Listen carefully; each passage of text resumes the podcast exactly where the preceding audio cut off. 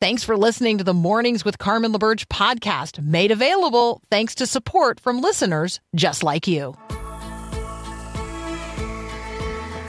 Encouraging you to live as an ambassador of God's kingdom in the world. This is Mornings with Carmen LaBerge on Faith Radio.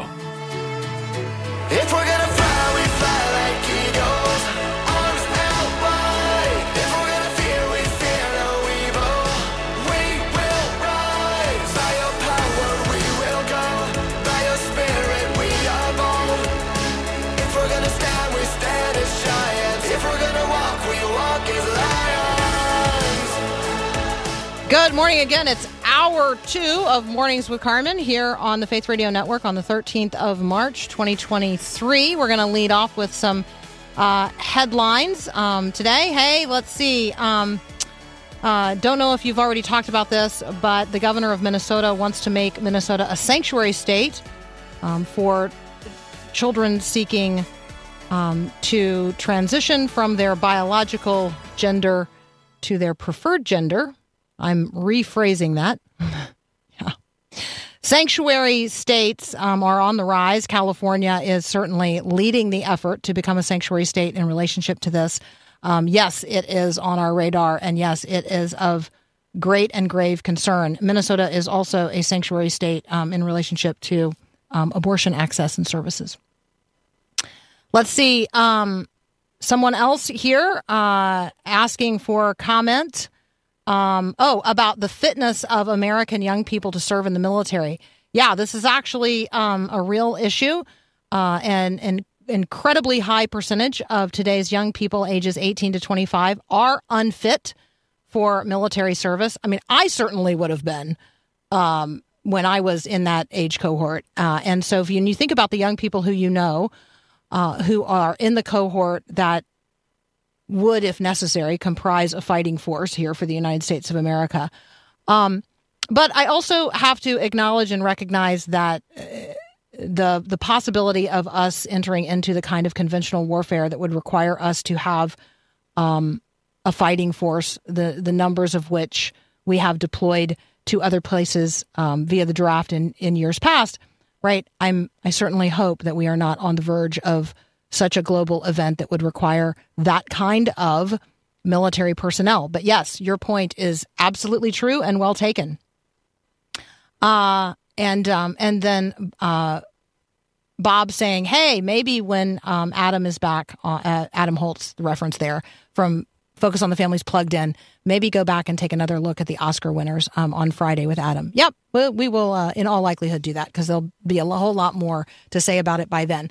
Uh, here are some headlines: The University of Alabama is um, now a basketball school. Yep, this was Selection Sunday apparently in the NCAA men's basketball tournament, and the number one overall seed is Alabama, which you know for those of us in the Southeastern Conference, we think of Alabama as a football school, but apparently it's also now a basketball school. So there you go. Uh, the NCAA, um, yeah, tournament is always one that people across the country are wildly interested in. So that is happening. The U.S. Congress unanimously, I know, I know, go ahead and grab onto that word there for just a moment. The U.S. Congress unanimously passed a bill requiring the Biden administration to declassify all information regarding the origins of COVID 19, including any links to China's Wuhan virology lab. Uh, and so, if the president signs it, which if he doesn't, if he doesn't sign something that Congress unanimously passed, everybody will be upset. Um, but if he signs it, then um, the Biden administration would submit those unclassified reports to Congress. Um, and uh, the only thing that they would be able to redact would be information protecting sources and methods. So it would be pretty comprehensive. Um, Jim in Simsbury, uh, Simsbury, is saying, "Hey, Ukraine is a pretty interesting thread to pull."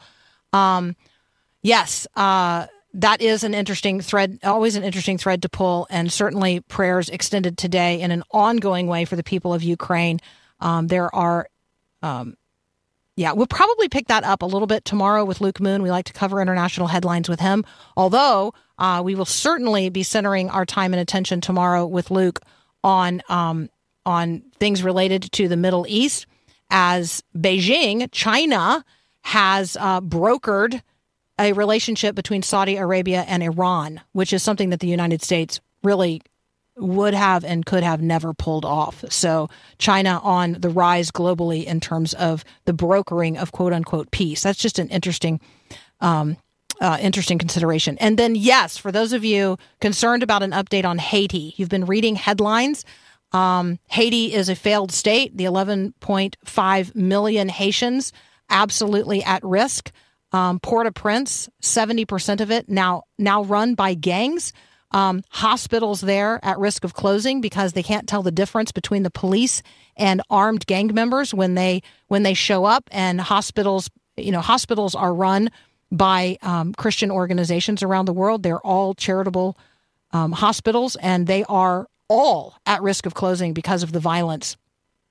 And that would leave the people of Haiti utterly abandoned in terms of uh, in terms of those things. Um, maybe when Jim Denison is on, we will talk about this issue because Haiti is literally the most evangelized patch of real estate in the world, and yet it is uh, it has fallen into total and utter chaos. So let's pick up that with Jim Denison when he's on later this week. But right now, Dr. Linda Mintle is going to join us. We're going to talk about the problem of belonging on college campuses. If you know college uh, age people, then you know that we have a crisis of belonging. That's up next here on Mornings with Carmen.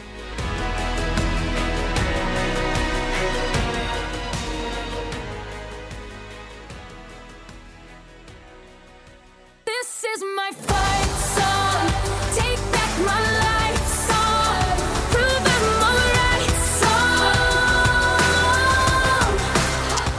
Dr. Linda Mintle is back. You know her from the Dr. Linda Mintle show here on the Faith Radio Network, and you can find her at drlindamintle.com. Good morning, Linda. Good morning. Great to hear your voice again. All right, you read a headline in the Chronicle of Higher Education that said everyone is talking about belonging, but what does it really mean? You are answering that question for us in a blog at drlindamintle.com called The Problem of Belonging on College Campuses. And I thought it would be fun for you to share with us, um, you know, how you would answer that question. Everyone's talking about belonging, but what does that really mean? Yeah, so belonging is a is a key need for all of us and it's part of what we really value about being part of the kingdom of God, right? We belong to Christ. We belong to the body of Christ. Uh, you've just been talking about different places in the globe and we have that commonality with Christians all over the world. That's a group that we belong to. So, belonging first to Christ and then belonging to the body of Christ is a huge need that we all have, and it's fulfilled in a great way, uh, hopefully through your church belonging as well, and some of the small groups that you belong to. But there's a real problem on college campuses that they can't figure out how to do that. And they know that it has a lot to do with retaining students and having students you know speak very positively about their their institution and hopefully draw more students to it. So you know i'm a little skeptical. I think this is driven in part by two things. I think one is that it's driven in part by we need to retain students and there is a a cliff that they talk about in higher education where the number of students for all colleges is going to drop off uh, quite quite significantly in the next few years in part because of the the lack of um, students that we're having with uh, population the way it is and and the interest in technology and maybe other ways to attain an, uh, a vocation or another way to attain a, uh, something that you do in life that's meaningful. But the second one is there's been a lot of controversy, as you know, Carmen, around the whole concept of diversity. And so, you know, part of me wonders, and this was in the article as well, is this just another way to reframe a less politically charged topic and have an inclusive um, label on it rather than a diversity label. So I, I'm I'm okay with that if that's it because they're trying to get at how to if they try to get at how to bring people together, that would be significant. Unfortunately, what we're seeing with a lot of these movements is that it just further and further divides people into specific identities and you know it doesn't do the harmony thing which is bringing people together on a common thread but it's so significant that in in your town in in Nashville, uh, Belmont University hired a vice president for hope, unity, Mm-hmm. and belonging. which is an interesting title.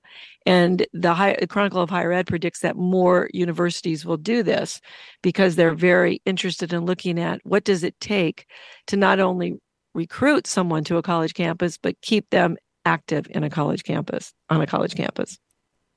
I know that that that would be a fun job, would it not? Yeah, it really would be. I mean, when you think about um, if you were serving in that position, um, you know, seeking to engender, provide, point people to hope, unity, and belonging on a college campus. I mean, the approach to that would be would be challenging um, in the context of a world where people are not necessarily seeking those from a Christian worldview. Right. Right. Like hope, unity, and, Christ- belonging. Those definitely have different meanings depending on your worldview. Yeah, and that's obviously those are great words for uh, the Christian community. And I think part of what has been so disheartening for so many of us that had kids in in universities and colleges is that we saw in the past decade we've seen an erosion of the uh, you know the the groups that used to be very meaningful to kids on college campuses who are Christians. So Hmm. uh, there have been many universities that have kicked groups like Cru off of their campuses or have um, marginalized the Fellowship of Christian Athletes and challenged whether that's a you know a discriminatory group.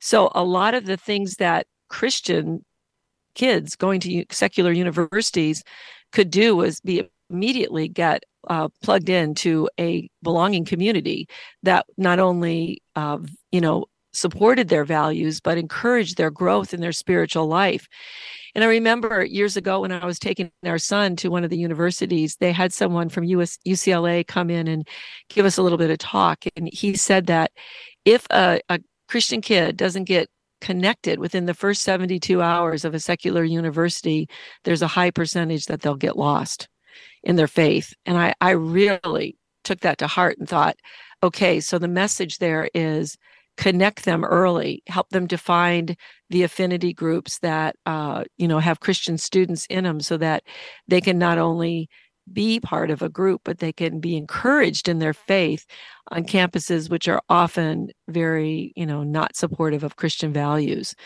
And I think the same thing has happened with conservative speakers on campuses. They have not been welcomed. So it's just so crazy to me that in a, you know, and when they're talking diversity, is it diversity of opinion, diversity of thought? Uh, that kind of diversity has really been silenced across many, many college campuses where you can't even invite a conservative speaker without a big protest. A lot of times the administration backs down. And yet, these are the very places we're supposed to be helping people critically think. Uh, give a variety of ideas and then allow students to you know think through those ideas and and have some foundation for how to think and what to think is is part of what comes out of that process. But you have to expose them to different points of view not just one. And i think a lot of what has happened on our college campuses is it's become these big ideological beds where only one viewpoint is allowed and it's a very narrow viewpoint that often does not support christian values so that's a problem Yeah, I mean, in my own experience, um, I I absolutely am an example of what you just described. I went to a very secular undergraduate institution, the University of Florida. It was huge. I mean, you know, it was it was Yep. huge then. It's even bigger now. Um, and because I immediately aligned with um, Young Life and having had a positive experience of Young Life in high school, I became um, a part of the the college fellowship of people who then, you know, we became the Young Life leaders for the high schools there in Gainesville, Florida. That that was my community of belonging. Um, didn't matter Right. that you know I wasn't in a sorority. In fact, that would have competed in many ways with um, you know, with my experiences and opportunity to really spend time investing in in ministry. Um, and so I I completely 100% agree with your number one uh, key thing here, which is that getting young people plugged into a belonging community, no matter the institution or organization that we're talking about. Um, that's that's really where, as Christians, we not only find our friends, but we find the confidence to stand in a rising tide of secularism, no matter where we are. Yeah, and you have a place where you can discuss these issues Yeah, that you're being presented absolutely. with that are really cultural engagement issues. And you have to have an apologetic for your faith, which so many of our young people have been raised in youth groups where they were entertained and they really weren't discipled. And that's a big concern, which is why I think these groups are so essential. So we need to continue to fight uh, on the legal levels uh, for these groups to exist for these campus, you know, um, Christian groups to be able to have a right to freely express themselves and even meet in on the campus. I mean, so many of them were kicked off of college campuses, and it's it's just mind blowing to me in America to think that your Christian faith is a threat and is being reframed as something discriminatory towards people when you when Muslim groups are allowed to form on campuses and other faiths other than the Christian group. So there have been a lot of attorneys fighting for that right on college campuses. And if you're a parent of a student who goes to a secular campus, you should you should make your your your voice known to that campus because they want your they want your tuition, they want your dollars. And if a group of parents could organize and say this just should not be allowed and put pressure on the administrators, that would be a good thing. So I don't usually advocate for um, those kinds of things, but I think in this case, it's very important because this is a time when your young person is forming their identity. They're figuring out who they are. It's the first time for a lot of them they've been away from home, and they're very, very influenced at this stage of development in terms of who they are and what their identity is going to be. And they need to be surrounded by people who say, Your identity is in Christ Jesus. And because of that, here's the way that we have to respond to these issues that are facing us in our culture. And let's get together. Let's problem solve. Let's think. Let's pray for wisdom. Let's support one another. Let's lift one another up. Let's be bold in our speech, not, and, you know, do it, speak the truth in love and kindness, which we haven't always seen either on the Christian side. But we want to be kind, loving, compassionate. And these are all the goals that these, these, that these offices of belonging are trying to get. And I, I, I think they're just blinded to the fact that if you would allow the Christian faith to influence these communities, you would see that. And we're seeing that all over the college campuses right now that are experiencing an awakening or revival or whatever you want to call this right now. But it's a move of God. And it's characterized by kindness and compassion and love. And that's Absolutely. what these universities desperately need. Hey, we're going to continue our conversation with Dr. Linda Mintle in a moment. Um, if your mother in law told you that she thinks you are spoiling your children, how would you respond? hmm We're going to talk about a way to test your positive or negative outlook next. Thanks for listening to the podcast of Mornings with Carmen. As you know, this is a rebroadcast of the live radio show carried on the Faith Radio Network. There's a lot going on at Faith Radio, tons of free resources just waiting for you and for you to share with others at myfaithradio.com. How does that all happen? Well, it happens through listener support. So, Faith Radio, Mornings with Carmen, all available because of listener support from listeners, well, just like you. If you're a supporter, thank you so very much. If you'd like to become a supporter today, just visit myfaithradio.com. And again, thanks for being a part of what we do every day at Mornings with Carmen. I belong to God. I belong to Jesus. We're talking with Dr. Linda Mintle. You can find her at the Dr. Linda Mintle Show, drlindamintle.com. There you will find posted a piece entitled The Way to Test Your Positive or Negative Outlook. What's the bottom line, Linda? Well, we need to try to have one, and uh, that isn't always easy to do when we're faced with a lot of challenges, and even these little tiny challenges during the day, like when somebody cuts in front of you in the grocery store line, or the the comment you made about your mother-in-law says something that maybe you bristle with. And the reason this is so important, Carmen, is because our thoughts when we have a thought about when something happens, if our thought goes negative, that really does impact our mood. And so we're trying to, you know, do what Jesus says, which is renew our mind every day, trying to stay positive, hopeful, maybe looking for the upside in a situation and the good part of a person, maybe assuming that they didn't mean something mean or bad. Maybe they're just having a moment or a problematic time in their life. So the whole idea here is to you know, practice when you have something happen to you, pay attention to what is the first thought that comes into your mind. And if it's a negative thing like that person's a jerk or, you know, I don't appreciate this and you get offended really easily, maybe you need to step back and think, okay, maybe that person's having a really bad day today and something terrible happened and they're not even they're oblivious to the fact that they just cut in front of me. Or maybe my mother-in-law is very concerned but is just not expressing it in a way that's helpful. And sometimes i can just say thank you for that input and you know we're doing the best we can.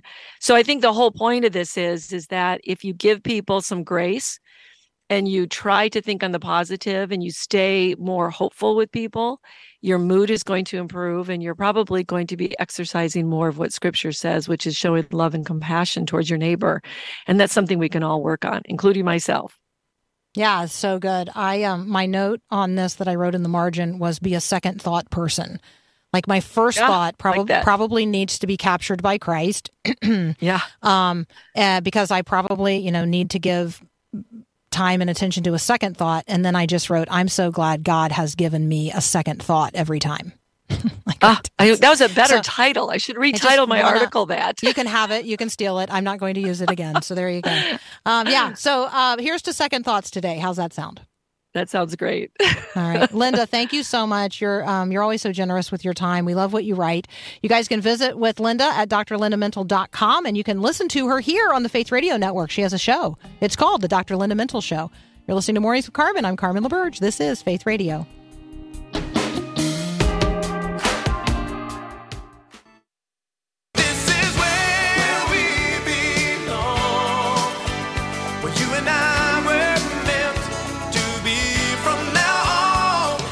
We're going to bring uh, Sarah Zylstra on here in just a moment from the Gospel Coalition. Um, she has a couple of pieces posted there at their website talking about the um, experience and viewpoint of Christians on both sides of the border over the past year um, related to the war in Ukraine. So we're going to talk with Sarah about that. But I have a question for you, and I would love your response to this question on the text line if you would be so willing to share it. Um, again, the text line is 877 933 2484. Does your local church um, use a discipleship model of a particular kind? Like you, um, you know, there's a process of discipleship at your church and you know what it is and people move through it uh, to not only be discipled but to become disciple makers do you have a disciple making process in your church have you experienced a disciple making process at church i would love to know about that so you can either text me at 877-933-2484 or you can email me carmen at myfaithradio.com what has been your experience of intentional discipleship. I'd, I'd love to know more about that. Sarah Zylstra is going to join us next. Let's hear about what Christians are saying on both sides of the border over the past year of the war in Ukraine. You're listening to Mornings with Carmen. I'm Carmen LaBerge. This is Faith Radio.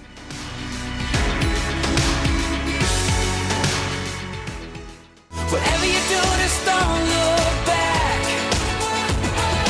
Somebody needs a light you have. Sarah Zylstra is joining us. You can find what she's writing at thegospelcoalition.org, and I'll drop the links for the articles we're talking about today in the show notes. Sarah, welcome back.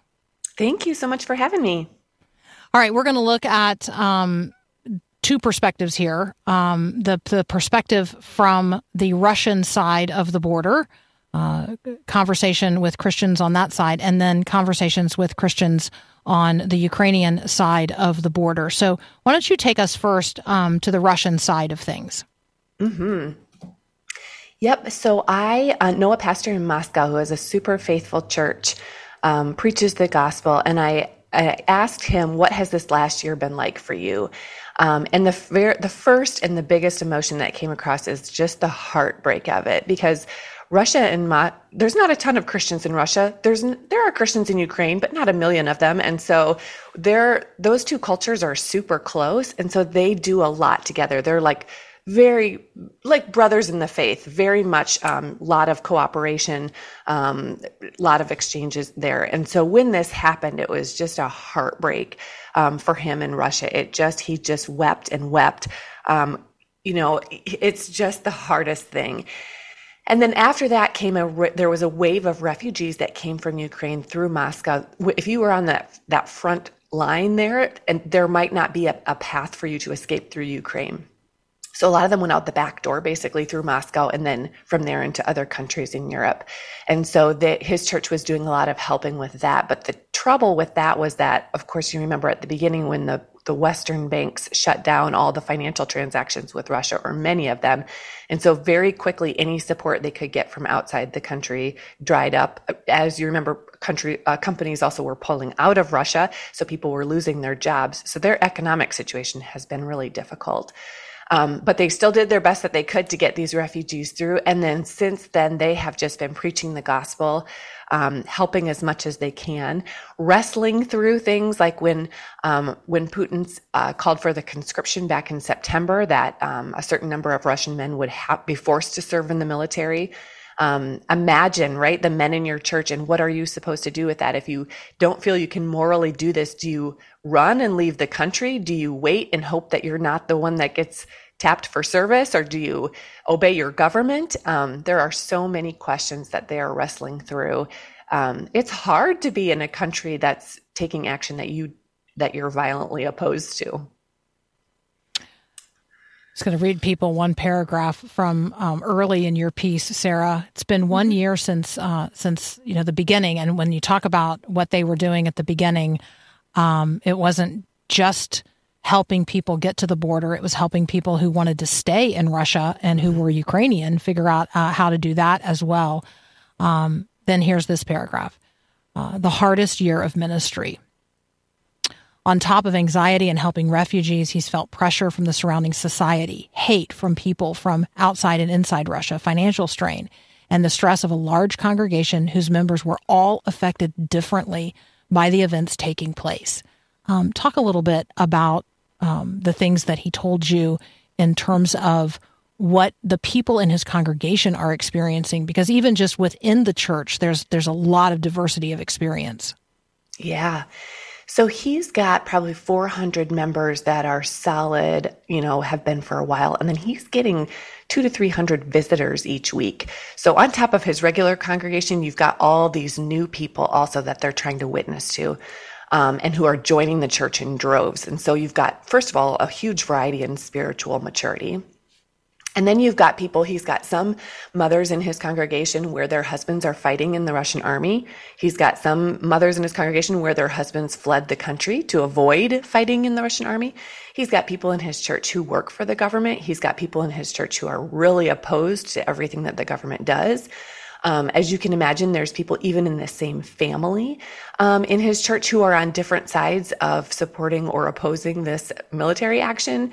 Um, and so he is just, he probably, he said, we probably have, um, you know, people who are checking on us from the government. Maybe you would call them spies, right? Who would just come and make sure that what he's saying is appropriate or what they would consider appropriate. Um, and so he's got to be so careful. And he's just got, you know, I was thinking, boy, we're complaining about having Republicans and Democrats in one congregation and how that stirs things up. But this just takes it to a whole nother level of, um, boy, what do you do? And so I asked him that, like, what do you do? Well, how do you possibly manage to hold all that together? Um, and he said, just the center holds, right? He said, I preach the gospel. All I just preach the Bible, preach the Bible. Like if you just stay preaching the gospel and the Bible, um, that's that's a pretty narrow path for you to walk, but that's you can you can make it if you walk that path. Yeah, you say this. Um, these are these are quotes from the pastor. Conflicts within the church have been very painful. Probably the most painful thing to see brothers and sisters who love and minister with each other start to lose each other. He understands why it's natural for people um, to judge everything through their own context and conscience, but it doesn't make it any easier as a pastor. Um, they're also baptizing a lot of people. Like this has been, um, it's a strange experience, I think, for well, maybe not strange in terms of church history and what we know from it, um, but strange maybe in contemporary cultural um, experience. It, they are experiencing growth and conversion. I think, uh, you know, he said a lot of it is they're so close to death now, right? Like you send your son off to war, there's no guarantee he's coming back. Um, and so when you walk so close to it, I think it just makes people think, it just shakes you up. It makes people think again, like, what are we doing here? What's our purpose? Is there a life after this? Um, ask those deeper and bigger questions. And so a lot of people these days in Russia, are, not everybody, but a lot of them are asking those questions and are finding the church through that. And it, his church is doing great, but he said it's not the only one. As he looks around at other gospel preaching churches, he's in a network of a, of a couple hundred of them. Um, and he said, I see this in other churches as well. So, um, so there is there's light in the darkness, and it is pretty dark there, but there is spots of light where the Spirit of God is clearly at work. Pronounce his name for us, the pastor. Yeah, Evgeny Bakhmutsky. Evgeny is Bakhmutsky. his first name. Bakhmutsky. Um, Mhm. So I loved the portion. And again, we're talking with Sarah Zylstra. Um, the piece is posted at thegospelcoalition.org. The title um, of the article, I got to scroll back up to the top to read the title. One year later, Moscow pastor says, I know God is going to judge us all. Um, Sarah, I love um, the testimony um, comes kind of late in, in the piece where he talks about being more Christian than Russian and hearing his American uh, brothers respond to him with "We we are we are more Christian than American." Um, it has to be very very difficult in the midst of all of this to you know to hear the rhetoric out of the United States of of America, um, particularly when Russians are uh, cast as you know all one um, Right. you know, of a cloth. And um, that's not what's going on here. And that that was a really helpful part of uh, of this piece for me. So can you um, spend a little time highlighting that this more Christian than Russian or more Christian than American? Yeah, I love that part too. Um, and, and I think you're right. There is diversity of opinion in Russia. In fact, I'd say there's a, when I talk to him, it sounds like there's a split between there's the government, which is really running this operation here, and then there's the populace, which really has no say. Remember, they don't really even have free elections. Um, so they do hold elections, and I'm putting quote marks around that. But when Putin wins, yeah, we saw like those air quotes. We saw those air yeah. quotes. We saw that. We saw that over the radio. Yeah. So really what that means is they don't get a choice. Like none of them have a voice, even in electing the people who would make these decisions, much less making these decisions. Um, and so I think a lot of them are just have their heads down and they're just trying to live through the day, um, which is what most people are doing all over the world is just trying to live their lives through the day. Um, they're not thrilled about this either. Um, and the demonstrations that we see in our media, I'm, certainly there are some people who are rabidly in support of this. Um, but I don't think that's most. You know that we do that with our media too, right? Like if there's a protest, um, Sure. you just talk to the people who are the loudest, and so I think that's what's happening there too. So there's definitely a, a variety of opinions. Um, yeah, I think that was he felt was feeling super lonely at that time when he went to the T4G conference. It had just been going for a couple of months, and I think he was just feeling really isolated. Um, so to hear from your brothers, like, hey, we're we're with you in the Lord, like we're we're all Christians first. Um, we're brothers first. We're part of one body. We're part of Christ's church, and then after that um, comes our national distinctions. Sarah's going to take us across the border into Ukraine next. Um, this piece also posted at thegospelcoalition.org. One year later, Christians in Ukraine say, We wouldn't want to be anywhere else. You're listening to Mornings with Carmen. I'm Carmen LaBerge. This is Faith Radio. Thanks for listening to the podcast of Mornings with Carmen. As you know, this is a rebroadcast of the live radio show featured on the Faith Radio Network. There is a lot going on at Faith Radio, tons of free resources just waiting for you and for you to share at myfaithradio.com. My guess is you spend a fair amount of time on social media. So, where do you spend your time? Facebook, Instagram, Twitter, YouTube? Well, have you followed or liked Faith Radio on those platforms? I would invite you to do so. I'm there as well. If you want to check out uh, my personal pages, you could connect with me individually. We would love to have you uh, use the resources that we have produced and are creating and posting on social media for you to share with others. We got all kinds of stuff from graphics to you know, Bible verses. I don't know. There's all kinds of stuff. Go check it out on your social media. Connect with us on Faith Radio's social media. And, you know, let's get the word out to others. All right. Back to the show. Again, thanks for listening. Love connecting with you at myfaithradio.com.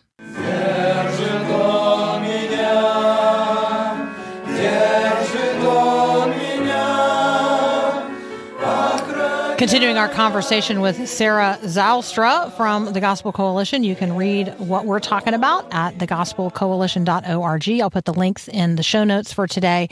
Um, you have shared with us the perspective from a pastor in Moscow. Let's um, talk now about what you're hearing from Christians in Ukraine. Yeah. Oh, it's a hard story to tell. Um, it, it's hard to have your, you know, your land invaded. Our TGC editor in Ukraine um, last fall, her boyfriend was in the army, and last fall she was texting him, and she'd been texting him for a few days and not hearing him back. And she's like, "Well, that's probably you know the internet connections are broken, and it's just you know it's hard to not always the cell phone service doesn't always work." Um, but then eventually his friend called and said, You've got to stop texting him because he's been killed in action. Um, and she just spiraled down into, you know, they're young, planning to get married, um, just spiraled into this deep pit of despair and sadness. She lives really close to Kiev, so her neighborhood was filled with tanks. Um, especially at the beginning of the war, she's her house has been um, she's got big holes in the foundation of her house, and the windows are blown out. It's just been such a a tragic year for her. Um, and she, I was talking to her about that, like, how did you make this through? And she's like, I didn't for like five or six weeks. I was just could hardly get out of bed, couldn't eat, couldn't sleep, um, desperate. You know, like starting to think things like, well, the cas- it was a closed casket funeral. Is he really in there? Like all the questions that you ask yourself when you start to get a little bit crazy from your grief. And she said, one day I was just, the one thing she kept doing though is translating articles for TGC and she translates other Christian books as well. And she said, one day I just um, went to bed. I cried and cried and I said, Lord, please give me your peace and your joy because I just can't keep going on like this. Cried herself to sleep and woke up and she could just feel this sense in her spirit like God is with me. She had that peace and that joy. She could get out of bed the next day and she's had it ever since. And it's been a couple months now.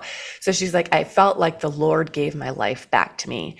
Um, so that's just one example of the ways, like even in individual lives of deep grief and sadness, the Lord is there working and moving. Um, we also see him, you know, the, Hey, can the I- churches. Oh yes. Can I read? Can I read a couple of paragraphs related Yeah. to that? Because it's it's just so good. Um, she didn't tell her friends at church because it hurt too much to talk about. Um, she knew they were struggling with the same thing. Four of her church members had been killed in action, and another fourteen actively serving in the military. And then there's this quote: "One day." When I no longer had the strength to endure what was going on inside of me, I prayed, asking God for all that love and peace and comfort that He had for me. She fell asleep in tears and woke up renewed and felt like a miracle. Uh, and then you quote her uh, here. Often in difficult situations, we pay attention only to the pain this world has given us. We forget to look at Christ, who knew from the beginning of the centuries this pain would be in our lives. He has already prepared comfort for us precisely for these situations. It's just a um, it's a beautiful, beautiful testimony, um, Sarah. And I just again want to you know thank you for bringing it to us. Other um, other things from this piece that you want to share. Boy, there's just a, you know, once it looks so dark, but once you start looking closer, uh, you know, you're seeing more good from this. So Ukraine has sort of been the Bible Belt. Um, after the Soviet Union broke apart and missionaries could come in, they really grasped onto the gospel. Probably the the I guess the best of all those former Soviet countries. So they have the most churches and the most seminaries, and they're the farthest along um, in their spiritual maturity. And so um, when Russia pushed in from one side, a lot of them fled out the other side to the, or the other sides to the other countries around them. And I talked to um, a Ukrainian who is in Poland. He was actually a missionary there even before the war. And he said, I don't know a church in Poland that doesn't have a Ukrainian family in it now. He said, our, before we had barely had any evangelical presence at all. There, it was just very dark here. And now he said, it's just, this could change the whole landscape of Christianity in these other countries because it's just like it got a fresh infusion um, of people who love the Lord, which just, you know, it reminds me a little bit of um, when Mark Driscoll's church fell apart, um, Mars Hill. And I talked, I went there two years later to talk to the churches around there. And they, it was just like, um, those people had been faithfully taught. They, they loved the Lord. And so when that church fell apart, they just scattered to all the church, other local gospel preaching churches that were around there. And it's just like a fresh infusion of Christianity and of faith inside those places. And it feels a little bit like this too, like when there's a pressing a pressing down and Christianity comes spreading out. So there's something beautiful to that, even in the hardship of it.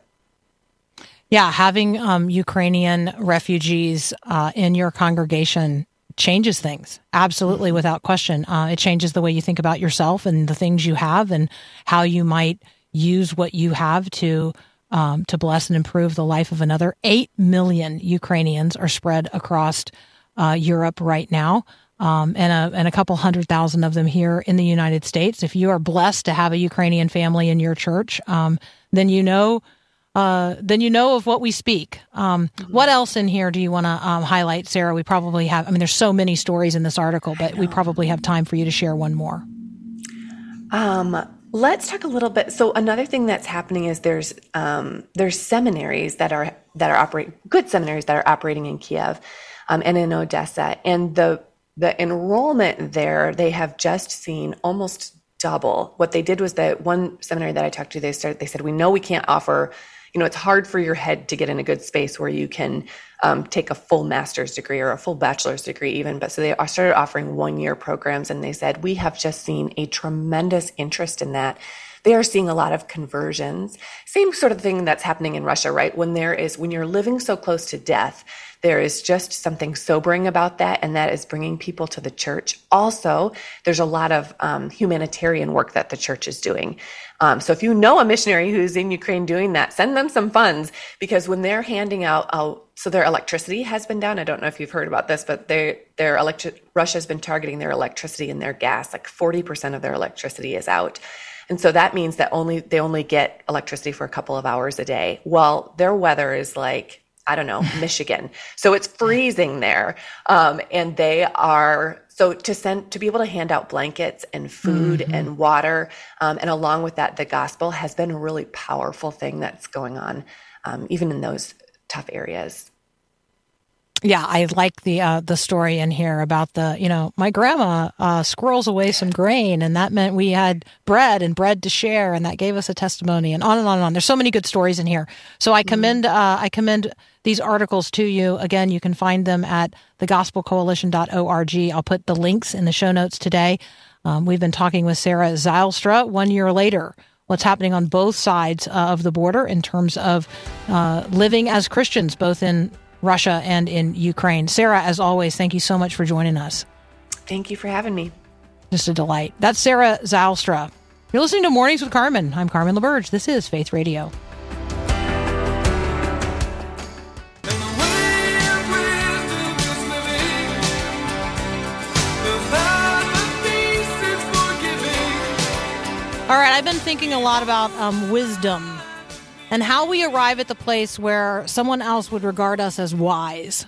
Like, right? It's not just, you know, oh, you got to wait until your hair is gray or it falls out, right? So you have heard of a person being referred to or described as wise beyond their years. Um, that's because wisdom doesn't just come with the passing of years on the calendar. It's not just about age it comes with the Spirit of God. When a person is born again to a living hope in Jesus Christ, they are possessed of the Holy Spirit and they grow. One of the ways that they grow is in wisdom. David uh, notes that the fear of the Lord is the beginning of wisdom.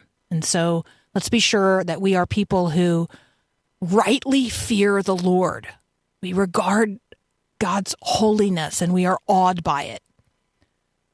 David would have certainly been taught through both word and deed, um, or he would have taught this truth to his son Solomon. And so Solomon literally has every advantage, including a father who was a man after God's own heart. And Solomon was described as what? A man of wisdom. But Solomon was also a man of great folly. And so, how can that be? How can a person so wise trifle with every other variety of human idea? Which leads us to the end of Ecclesiastes and the concluding verses there. And I just want to read verse 13. Now all has been heard. Here is the conclusion of the matter fear God and keep his commandments. This is the whole duty of man. Yeah, and in this is wisdom. In this is wisdom. Let us seek first the kingdom of God and his righteousness. Let us be seekers today of God and find not only God, but God's goodness and yes, God's wisdom. Have a great day and God bless. Thanks for listening to Mornings with Carmen LaBerge. Podcasts like this are available because of your support. If it's important to you to hear things that encourage your faith, click the link in the show notes to give now. And thanks.